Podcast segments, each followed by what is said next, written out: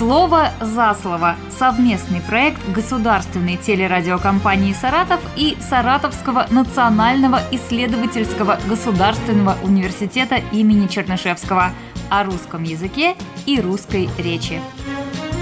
Здравствуйте, уважаемые слушатели! У микрофона Елена Тёмкина, за режиссерским пультом Нелли Безбородова. В эфире программа «Слово за слово». А, наши эксперты сегодня в студии, наши постоянные эксперты Галина Сергеевна Куликова, доцент кафедры русского языка, речевой коммуникации русского как иностранного Института филологии и журналистики СГУ, и Анастасия Лукьянова, аспирант этой кафедры. Приветствую вас. Добрый день. Здравствуйте.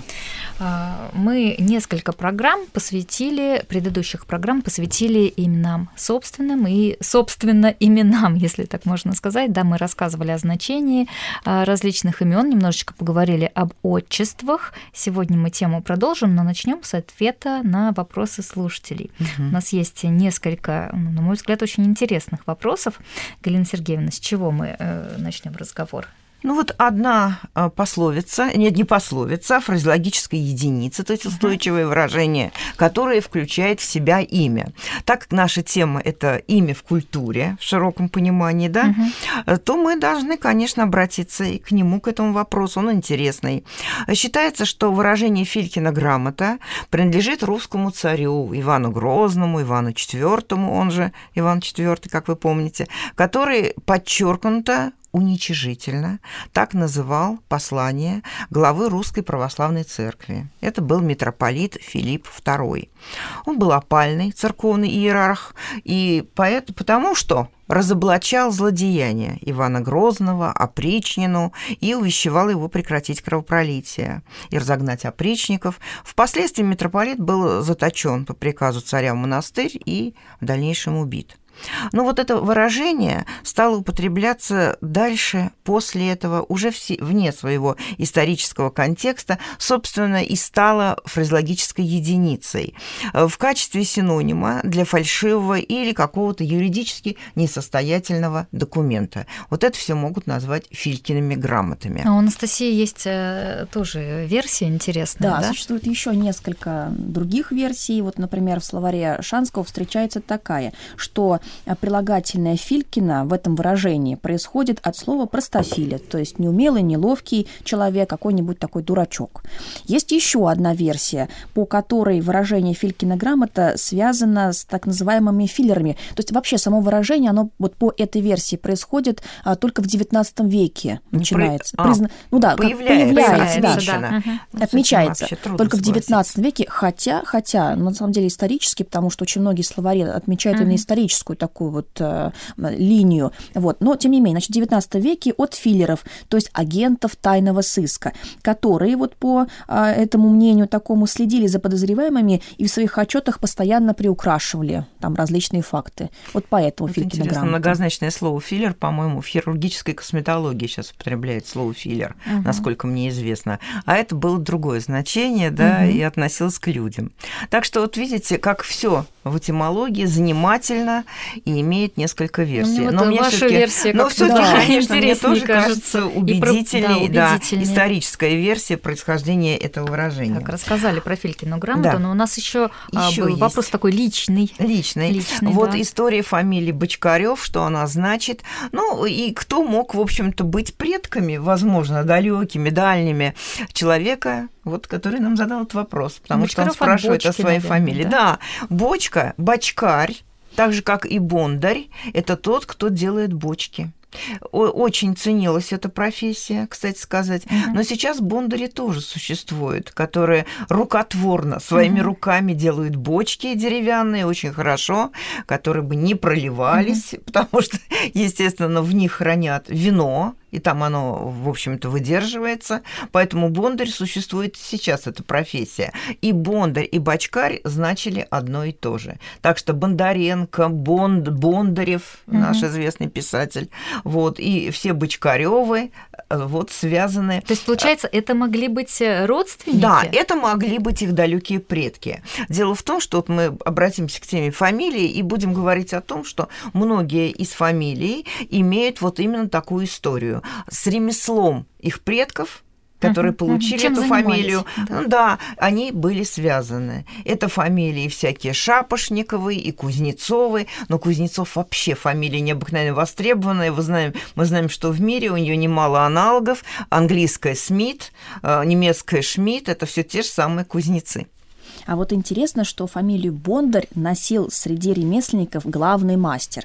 Его помощник носил фамилию Бондаренко, а подмастерье носил фамилию Бондарчук. Ну, это вот это такая, какая-то, да. Это вот такая вот есть версия, да. Ну, вот с украинскими версия. вариантами этой фамилии связанная. Ну, это восточнославянская тут основа, вероятно, поэтому она и у нас прижилась, и вот, э, значит, у наших э, соседей восточнославянских. А вот интересно, у нашей слушательницы с фамилией Бочкарёва есть ли э, вот там Бондарева, Бондаренко? Ну нет, я думаю, что Бондаренко, да, я думаю, что это просто две параллельные, параллельные линии, да, линии. как синонимы, они употреблялись эти слова близкие очень, но они, в общем, такие довольно представлены широко, и та, и другая Да, видимо, это была распространенная Нет, профессия. профессия очень нужная да, была. Я говорю, так же, как Кузнецова. Кузнецов – это одна из самых частотных фамилий в России, Кузнецов. Вот там про, по, после Ивановых, Петровых, по-моему, там просто другая история этих uh-huh. фамилий с именами связанная, да, а вот такая фамилия тоже очень-очень часто встречается. Так, еще у нас, еще у нас да, осталось от прошлого, прошлого раза, раза да. прошлой встречи, прошлого эфира, как специалисты говорят, да, милости просим. Вот э, история этого выражения. Мы, в принципе, почти точно ответили на него. Э, вот это такая э, фраза, которая употреблялась при приглашении кого-то, угу. когда принимали радушно гостей. Дело в том, что милость – это доброта, это расположение. И когда, может быть, даже немножко снисхождение в данном случае к вниманию тех, кто вас ждет и приглашает. Вот просьба о том, чтобы ответили добротой и расположением на это приглашение, и является основой этой фразы «милости просим». Это очень уважительное, конечно, э, вот такое этикетное выражение. Мне кажется, даже если сейчас э, человек, встречая гостей, конечно, скажет эту фразу, конечно. это будет очень уместно, это очень, очень красиво. Мы все время да. говорим, что мы не должны забывать своих традиций традиций. Они прекрасны, здесь очень много очень доброго, душевного, человечного. И фонетические фразы приятные. И фонетические приятные. Милости да. просим. Потому что слово «милость» вот с этими так называемыми сонорными звуками, «мило», да, она звучит... Милое. Да, угу. она ми, недаром милый. Приятное угу. такое слово, конечно. А, я напомню слушателям, что мы в прямом эфире, и сейчас можно звонить и задавать вопросы. А, наши номера для а, телефонных звонков 20 60 50 53 20 64 24, но есть у нас еще и номер для сообщений. Вайбер, WhatsApp, Telegram, пожалуйста, пишите 8 927 127 19 19. И сразу же хочу а, попросить не звонить во время эфира на этот номер, потому что мы не сможем технически принять этот звонок. А, ну и мы об отчествах не все рассказали, да? Да, мы об отчествах еще не все рассказали. И можем сказать, что официальное русское имя Триедино. Это собственное имя, отчество и фамилия. И отчество в своем названии уже содержит э, характерный корень, который обозначает отца. И, в общем-то, оно говорит уже за себя, что это величание в связи с э, отцом, с уважением к нему. И нам, кстати, вот задавали, мне задавали не на эфире вопрос, а просто вот, э, значит, те, кто тоже интересуется проблемами, которые мы здесь обсуждаем. Есть ли вообще, содержат ли какие-то или содержали ли когда-то русские именования вообще упоминания более отдаленных родственников? Вот мы говорим уже, когда перейдем к фамилии, что это имя рода, имя угу. семьи. А вот в самом отчестве были ли когда-то у русских именований не только по отцу? И интересно, что да, были оказывается. Э, вот об этом очень интересно, кстати, написано в, книжка, в книжке исследователей Суслова и Суперанских, и Суперанской о русских именах. И вот она как раз приводит, они, эти авторы, приводят пример такой, что князя Владимира Святославича называли так. Князь Владимир Святославич, внук Всеволож, то есть Всеволода, правнук Ольгов, то есть это Олега, угу. праправнук Святославль, прапраправнук Ярославли, то есть Ярослава, э, пращур великого Владимира. То есть это очень интересно, что вы видите здесь э, вот такую очень длинную цепочку упоминаний. Но это, конечно, относилось к князю. Это князю великому киевскому могли быть, э, ну, к нему могли относиться такие пространные именования.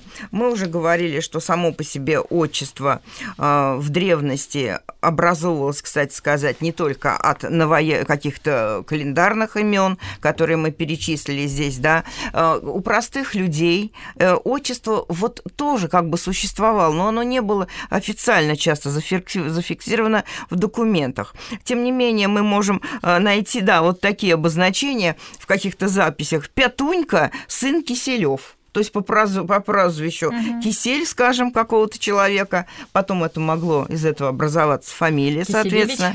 Да. да. А, Али, ну нет, ф, а, отчества фамилия, такого фамилия, нет, да. конечно, не, не образовалось, угу. потому что все-таки вернулись к именам. Э, так, поэтому в данном случае э, такие вот вещи, э, они фиксируются, да. То есть отчество как таковое могло связано быть и с именем прозвания. Вообще, вообще называлось вот это прозвание прозвание. Сначала прозванием именовалась фамилия, словом прозвание. Оно связано с прозвищем, казалось бы, да, это название. Ну, надо заметить, что в устной речи с самого начала вот эти притяжательные формы на «of», «in» употреблялись без э, добавления «сын». А при записях было так сказано, там Алексей, Алексей сын Лазарев, например.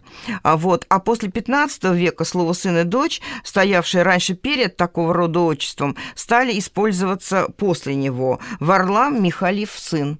Михалев сын и так далее. Значит, ну вот нужно сказать, что здесь э, интересно, что вот эти словообразовательные средства, которые мы сейчас употребляем, они тоже постепенно формировались, эти ичи э, и так далее. Вот э, мы знаем, что у некоторых нарицательных слов есть Попович, Барич, что это означает? И польское всякие шляхтич, да? Вот это ич означает тот, кто потом. Это потомок. Поэтому в данном случае это указание на родство, а иногда еще э, даже указание для влиятельных владетельных особ на то, что они наследники. Княжич, королевич. Не только сыновья, но и наследники значит, своих uh-huh. вот э, предков, таких именитых. Ну, нужно заметить, что э, сами по себе отчества в неофициальных ситуациях довольно тоже широко употреблялись, и мы уже говорили о том, что и Ивановна, и там и Фоминишна, и Лукинишна э, мы встречаем даже без имен у простых людей. Но надо заметить, что, эм, конечно, в быту люди, если это люди были одного, так сказать, социального слоя и близкого возраста, звали чаще всего друг друга по именам. А вот чтобы выразить уважение к старшим, или к очень пожилые люди могли друг друга так называть Семеновна, там Ивановна, потому uh-huh. что это уже отдавалось дань их возрасту. Ну, теперь мы можем с вами сказать, а, а немножко перейти, наверное, к происхождению фамилий. Это очень а интересная а, тема. Мачество. А, мачество. мачество. Забыли. Вот. Обещали, о мачествах обещали. обещали. Да. да, совершенно верно. Прекрасно. Про мачество надо сказать. Мачество, что очень интересно. На самом деле, а, вот, во-первых, во-первых, вопрос, есть ли такая традиция в России? Ну, начнем с того, что, вообще, в мире вообще такая традиция есть, и в некоторых странах, например, в Индонезии, на Филиппинах, во Вьетнаме, там до сих пор сохраняется такая вот возможность давать, э, скажем так, вот отчество как по матери, поэтому мачество будет. В России у нас нет э, полной такой традиции, но вот сохранилось кое-что в фамилиях, потому что, например, Маринины, Татьянины, вот скорее всего, mm-hmm. вот возможно в какой-то момент э, дали вот фамилию или вот э, отчество именно по матери, вот поэтому есть такое. Но вообще, что касается закона, вот можно ли Потому что, если мы помним, то в разные года, вот в свое время выходили такие сюжеты на разных каналах. Мужчина себе вот прописал прямо в паспорте, там прям через дефис, и по отцу, и по матери он назвался. То есть вот, потому что, а, значит, обосновывая это тем, что важна роль и отца, и матери воспитания. Потом одна девочка тоже поменяла себе отчество на мачество, потому что, говорит, отец не участвовал в воспитании моем, зачем он мне нужен. Вот, вот такие моменты. Но что касается, можно ли вот мне, например, поменять э, да, отчество на да, мачество? как это будет с правовой Так вот, зрения? да, сотрудники ЗАГСа говорят, что взрослые люди вообще могут себя называть каким угодно именем, А, но при рождении ребенка записывается только по имени отца отчество. Причем, если семья не полная, то мать вправе выбр- выбрать самостоятельно отчество, и это вполне себе. Но а, есть оговорки. Нельзя образовывать имена и отчества от числительных, бранных слов и титулов с, с с аббревиатурами. Вот так вот. То есть, вот если этого не будет, тогда, в принципе, все в порядке.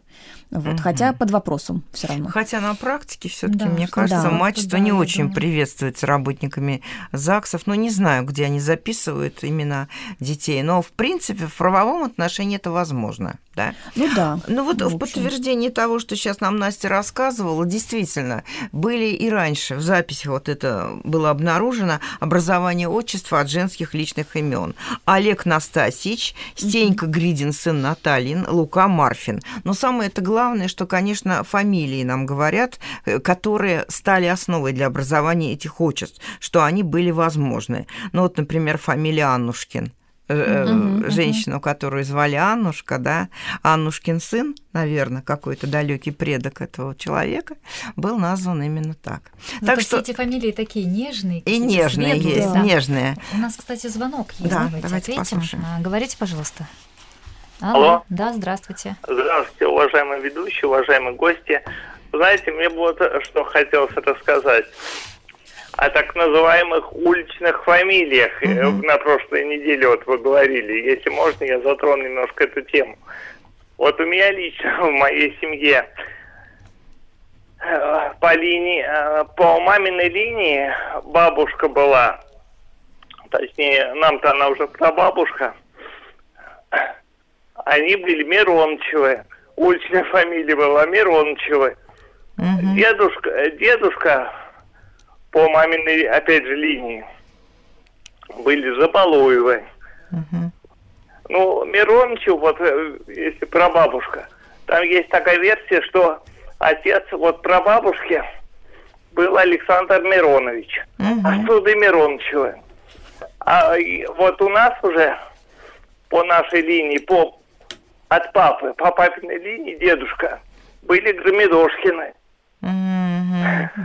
Здорово, что знают все о своей фамилии. Да. Спасибо большое за такую информацию. Да, вы Да. знаете, дело в том, что вот эти фамилии, особенно в селах, они были, могли иметь такое вот уличное происхождение. Ведь дело в том, что бывало так, что все село имело какую-то фамилию, одну или там две или три, их было немного. И для того, чтобы различать людей, начинали их именовать вот по, либо по имени ближайших предков, как вот Миронычева, да, либо, ну, по каким-то свойствам характера. А может быть, и по тому месту, где они жили, да, вот рядом, там, я не знаю, с каким-то таким наблюдаемым объектом, лесом там или чем-то еще. То есть нужна была какая-то отличительная черта. И вообще вот об этом много написано, что эти фамилии на самом деле могли отличаться от официально зафиксированных. То есть по официальной, э, по- может быть, он был Григорьев там или Иванов, допустим, да, а вот уже э, если человек шел в армию или куда-то из этого села,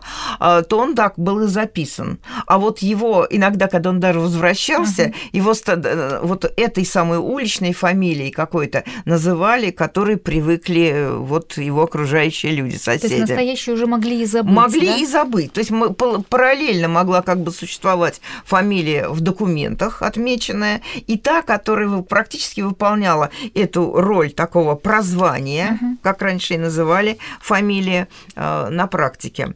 Но нужно сказать, что вот само слово «фамилия» имеет латинское происхождение. Мы можем много прочитать о том, что раньше это в Древнем Риме относилось даже к рабам, которые принадлежали одному господину, потом именно к членам его семьи, но фактически это потом зафиксировано было как семья.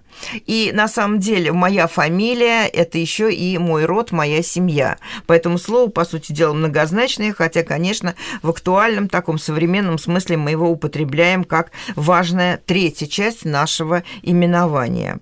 И э, вот эта фамилия «семья», э, значит, в русском языке очень много от нее произошло еще каких-то слов и в связи с ней понятий, такие как фамильные реликвии, фамильные драгоценные серебро. Это уже а, именно от семьи. Но надо сказать, что это очень важный элемент нашего именования и связывает нас все-таки не с одним человеком э, ближайшим, да, вот отцом ближайшего поколения, но с целым родом. Внедрилось слово «фамилия» в России в повседневную жизнь после указов Петра I. Но э, так их прозваниями еще называли долгое время в селах.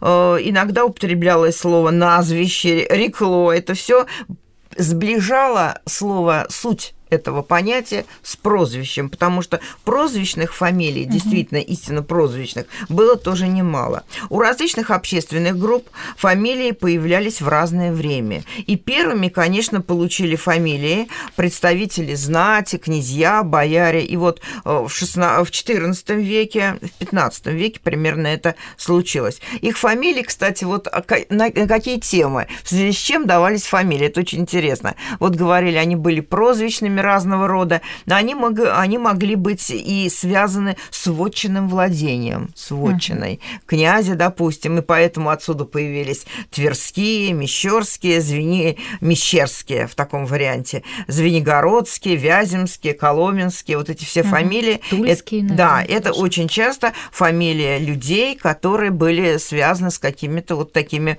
предками владетельными, я бы сказала. Но надо заметить, что э, есть и среди таких людей, чьи фамилии связаны вот с какой-то местностью, просто фамилии жителей прозвания жителей этих местностей. Не обязательно они чем-то владели. Всякие ростовцевы, астраханцевы, брянцевы, тулинцевы, москвичевы. Так называли людей, которые были выходцами из этих мест. Причем надо сказать, что вот э, помните этот самый, такую традицию, она была и на Западе, э, когда говорили из какого-то города, чтобы обозначить угу. свое угу. Как бы существование, свое отличие. И поэтому это у нас тоже вот было, и это, это было одним из источников фамилий. Илья Муромец из Мурома. Да, Илья да. Муромец. Вот хороший вы пример привели, да. И э, надо заметить, что э, в XIX веке складывались очень интересные фамилии русского духовенства. Это уже значительно позднее.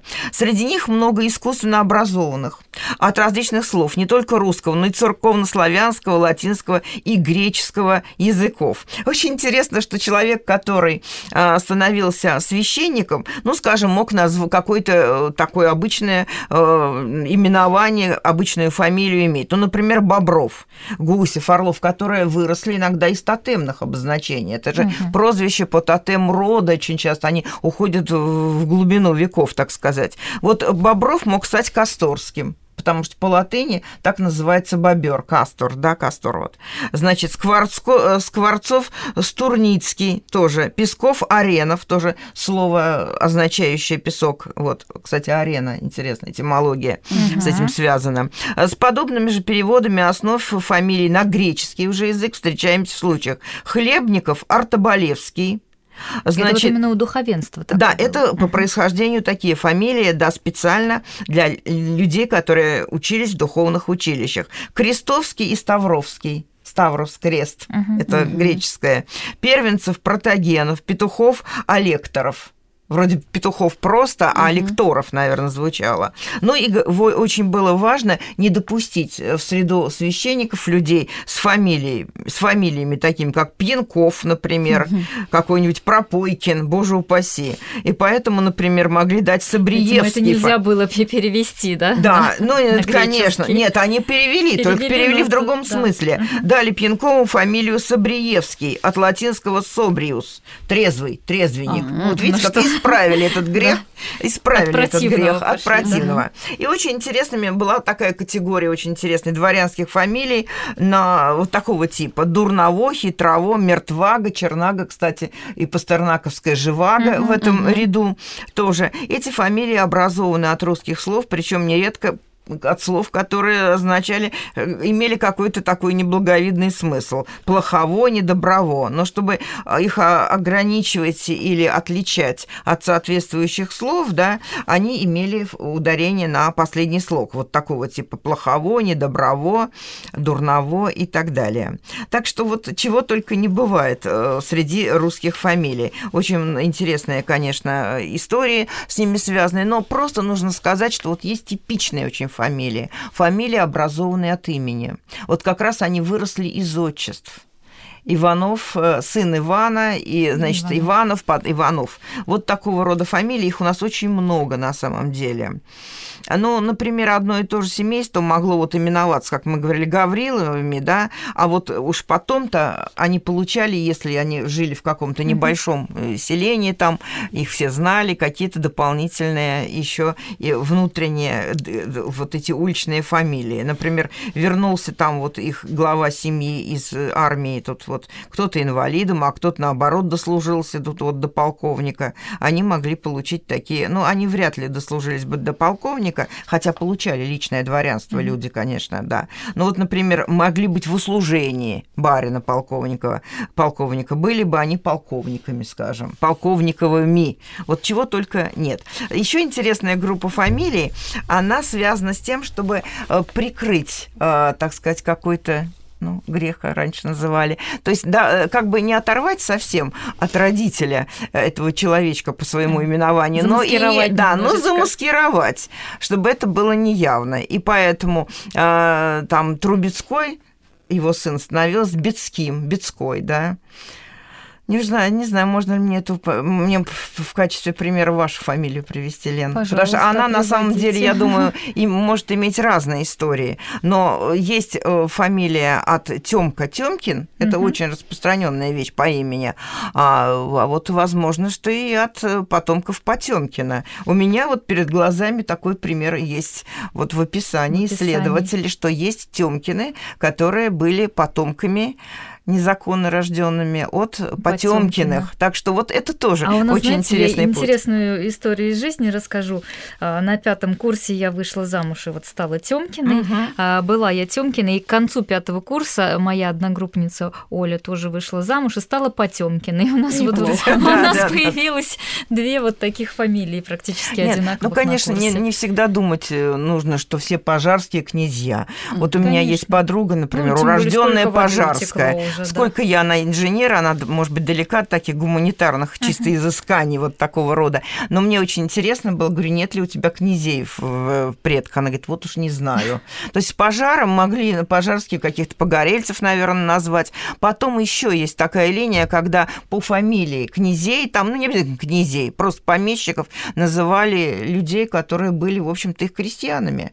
И так бывало. И всякие барские, боярские, они могли быть сами не барами, не боярами, не боярами, а вот их крестьянами. Купцов, допустим, да. там, ну, купец это не Ну, все-таки, купцы, да, да, купцы, купцы, нет, то тут, они, наверное, да, они, они не были да, помещиками, да, они да. не были Купцова, они скорее всего, по роду деятельности. По роду занятий полным-полно фамилий, Мгм. конечно. А вот у Насти Лукьянова, она от Лукьяна, видимо, да? Да, Она конечно, имени, да? конечно, Мгм. конечно. Какой-то древний там был ее пращур, предок Лукьяном. Да, скорее всего. И причем интересно, Лукьян это вот, как эм, я читала, это светлый. То есть вот я Анастасия это воскрешающая, еще и Лукьян это Ну, светлый, замечательное а я имя. Алексеевна это еще и защитник. В общем, на вас какая-то миссия особая лежит, наверное. Ну вот, вот. будем так думать. Настя у нас Будем действительно так очень общем, светлый, просве- позитивный будем человек, надеяться, что поэтому я думаю, просветитель- что- Просветительская миссия, надеюсь. Вот так. Хорошо. Вы что-то еще хотели Да, добавить? Вот в Древней Руси мы еще вот говорили, когда про прозвище. Очень интересно, сейчас исследователи немножечко разделяют прозвания и прозвища, потому что прозваниями а, считается то, что дает сам род. То есть это выделение каких-то признаков человека. А вот прозвище это всегда какая-то оценка, и причем дают ее очень важно всегда другие. Ну вот, например, Семен Иванов Рукавицын Кулак. То есть Рукавицын – это прозвание, то есть предки дали, род сам. А это вот... фамилия, то, что из да. чего выросла фамилия, прозвание. Да, это мы говорим о фамилии. Угу. Вот. А Кулак – это уже выросшая фамилия с прозвища, потому что вот такую оценку ему дали вот другие соседи какие-нибудь, и вот, пожалуйста, вот такая фамилия. Потом фамилия Толстой, да, вот Лев угу. Николаевич, у нас вообще три интересно. Толстых, угу. да, вот Толстой откуда. А это вот исследователи говорят, что именно из прозвища, потому что Толстой вот по, видимо, точности какому-то вот человека да, было. Ручьев, Полевой, это вот опять тоже маленькие такие вот, э, то есть вот э, такие пометы, где жили, рядом с чем, может быть, жили. То есть вот, вот это еще очень интересно, на мой взгляд. Это интересно и то, что у нас, конечно, основами фамилии в нашей великой России, в нашем суперэтносе очень часто были и нерусские слова. Это угу. могут быть слова тюркские, вот, и очень часто они легли в основу фамилий уже и русского дворянства, как, например, Юсуповы, угу. это понятное дело, да, это Нахимова, например. Ахматова. Ахматова, ну да, Ахматова по бабушке, она угу. это взяла в качестве уже псевдонима Ахматова, то же самое, безусловно. Но были и э, фамилии уже в качестве таких вот остатков от предков, в общем-то, которые имели, скажем, немецкое происхождение, потому что действительно немцы и давно еще у нас присутствовали в России, немцы-аптекари встречались даже, как говорят, во времена Ивана Грозного, и по приказу Петра I в России России были приглашены немецкие специалисты, которые занимались кораблестроением, градоустройством, там, архитектурой. И, конечно, огромный э, наплыв немецких э, специалистов и просто крестьян был во времена вот Екатерины Великой. И отсюда возникли и остались в качестве таких уже рудиментарных каких-то кусочков чего-то в память о роде такие фамилии, э, вот Брудер, брат, да, буквально, да, Кремер, Шмидт, например, Кёник, это все немецкие фамилии. Очень часто у людей там ба, дедушка, прадедушка угу. носил эту фамилию, но вот они остались ее носителями. То есть в наших фамилиях отражена наша история, угу. многообразная, сложная, и чем и тем это вообще интересно имя. Почему мы называем имя в культуре? Вот э, тему нашего обсуждения, потому что действительно здесь все есть отражение нашего пути, наших предков и того, вот, что мы должны помнить, о чем должны помнить, что должны хранить. Вот то, что осталось в наших а именованиях. интересно, сейчас очень много появляется новых слов, мы же угу. говорили о них, да. они приходят из иностранных языков. А, может ли случиться такое, что будут образованы новые фамилии? Ну, у нас же не запрещено законом брать, э, да, и менять запрещено. имена, менять не фамилии, потому что сотрудники органов ЗАГС, они э, под словом имя понимают и имя, и фамилию, и отчество. Для угу. них это вот одно понятие. Это имя. Угу. Насколько я знаю, фамилию тоже можно изменить. Можно, можно изменить. И действительно, уже такой опыт в начале 20 века, угу. не только фамилии там появлялись, э, то есть не только имена э, были неожиданные, но становились иногда вот э, фамилиями некоторые основами фамилий вполне современные для того времени слова. И поэтому вся, всякие связанные с революцией, с тем, что связано было с даже техническим прогрессом для того mm-hmm. времени, он, конечно, был не столь ярким и заметным, как уже во второй половине 20 века, но тем не менее, пожалуйста, эти фамилии тоже возникали. Вот мы, может быть, подберем просто какие-то примеры поинтереснее. Но вот у меня такие фамилии есть, тут вот некоторые, их немного, депутат депутатов, коммунаров, гражданкин, вот, пожалуйста, пятилеткин.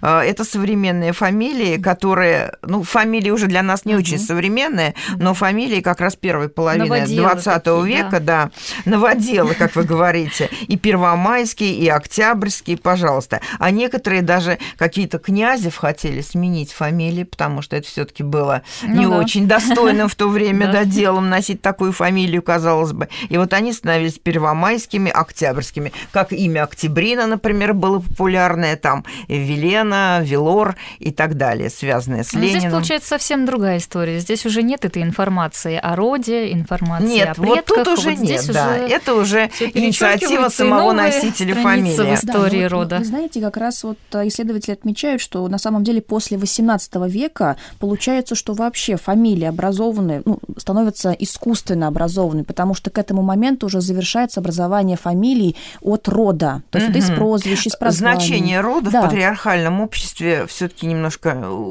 убывает, меняется, уменьшается. Да, вот, но вот еще интересно такие фамилии, которые, о которых сейчас спрашивают, откуда они, вот эти вот сибирские фамилии, так называемые, седых, белых, вот эти вот фамилии, они э, вообще, там у них какая-то очень интересная история, связанная с переселенцами из разных районов европейской части России, но они осели и как бы культивировались, ну так получилось, именно в Сибири. И вот говорили даже о том, что люди во время Великой Отечественной войны, которые были эвакуированы, скажем, на Алтай, вот вспоминают ленинградцы об этом, а, Петровой, например, их стали называть Петровых там, допустим, э, Черновый Черных, угу. потому Седого, что, седых, да, кого, да. кого угу. этот ребенок? Это вот э, седых там, седых, там, черных угу. и так далее. Чих. Чих, да, это ответ на вопрос чих. Тут тоже, конечно, обращение к роду, к семье. Поэтому, в общем-то, это вполне нам понятно. История такого да, кстати, рода это фамилии. очень интересно, что изначально фамилии как раз образовывались в форме родительного падежа множественного числа.